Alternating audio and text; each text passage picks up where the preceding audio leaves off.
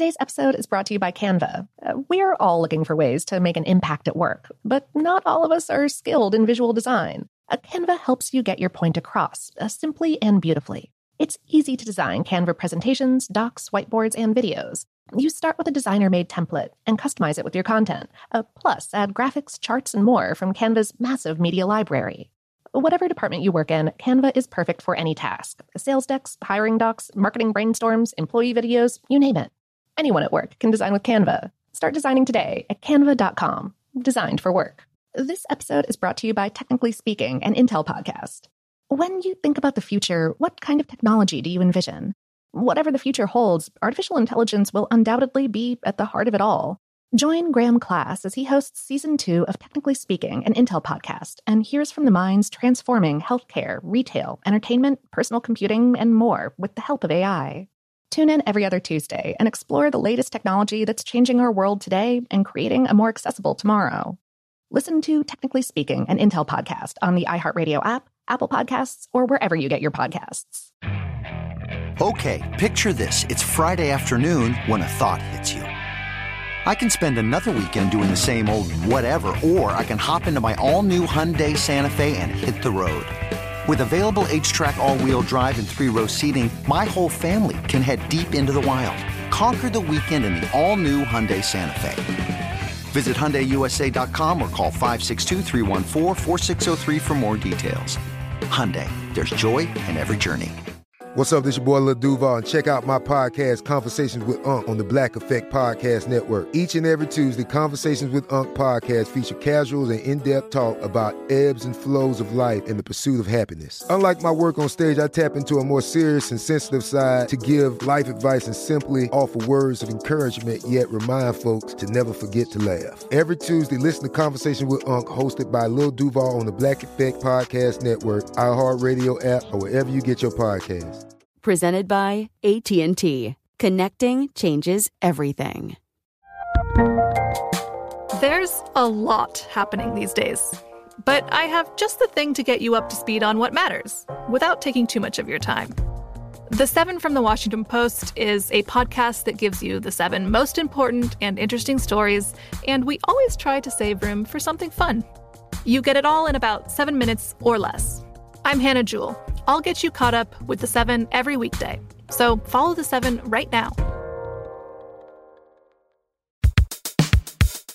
Welcome to Brain Stuff, a production of iHeartRadio.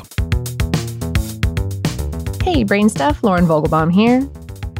When it comes to terrifying fictional characters to fear from children's stories, the witch from Hansel and Gretel and Baba Yaga of many Slavic myths certainly come to mind. But there's one character from Greek mythology who might top them all in terms of sheer scope of evil Lamia. There are a lot of roots and offshoots of this character, but she's basically a female demon known for devouring children.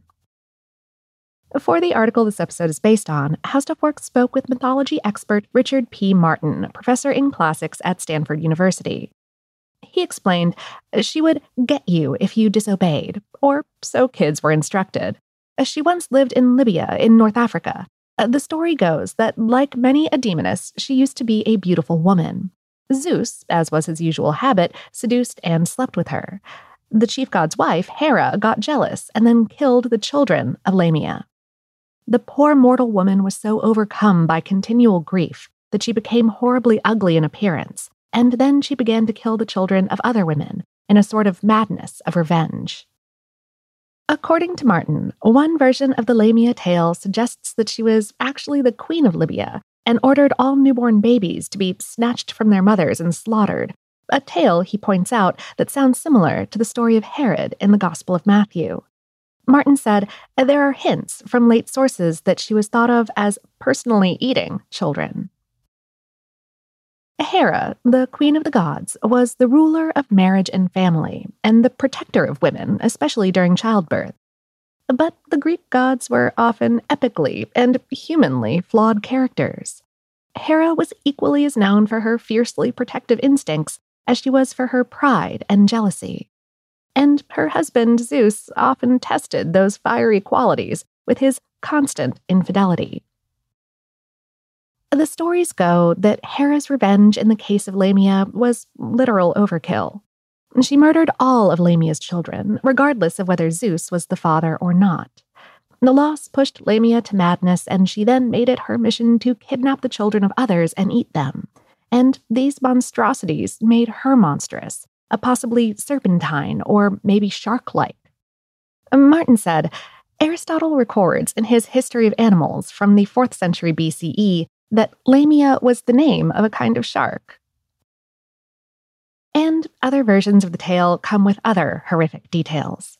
Martin said, a one story preserved only in late antique and medieval sources says Hera caused Lamia to be sleepless as well as killing her children. So Zeus, to give Lamia the opportunity to have some rest, made her eyes removable. That way they would not always be open, at least not in her head. Lamia was just one of several boogeymen, or perhaps boogie women, in Greek folklore, monstresses used to scare or warn. Martin said, taking the form of beautiful women and then sucking the blood of their victims seems to have been common features in the tales about these demon types. And modern folklore in the region still preserves some of these traditional stories. Martin said, Maybe every culture needs a way for mothers to keep their kids from doing dangerous things, like wandering off into the woods alone or just from misbehaving. In the early 19th century, for example, British nursemaids would frighten children with stories of Boney coming to get them, uh, the dreaded enemy of the realm, Napoleon Bonaparte, imagined as an ogre. In ancient Greece, a demoness called Lamia played the same role. Scary stories often fill a societal need to discuss and deal with very real terrors or anxieties about terrible things happening. Thus, you can find Lamia like figures in any number of other tales and cultures, uh, female figures who are childless or have lost their children, and who thus steal others' children. Martin gave an example from North America. Quote, in the Southwest, and generally in Latin America, it seems, La Llorona, the wailing woman, supposedly drowned her own children, or they drowned on their own, and now haunts places at night, crying and stealing other children. Mothers warn kids that La Llorona will snatch them if they get too close to the water. And as with many female demons, Lamia also became associated with a sort of dangerous sexuality. Some stories had the monstrous Lamia in disguise, seducing and then sometimes eating men. John Keats wrote a poem all the way in 1819 based on some of those. Martin said, Lamia, in everyday Greek or Latin, could also be used as an insult hurled at any threatening, powerful, or ugly woman. In some ancient fictional stories, courtesans get called this, as do witches. A clearly male anxiety at work here, blaming seductive women for the guy's own lust fueled ruin.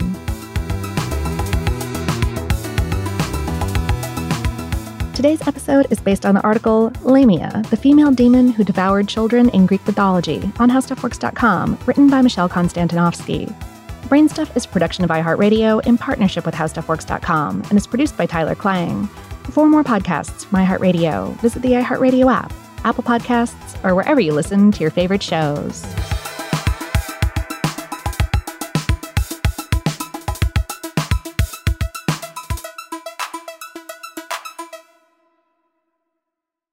Get emotional with me, Radhi Devlukia, in my new podcast, A Really Good Cry. We're going to be talking with some of my best friends. I didn't know we were going to go there on this.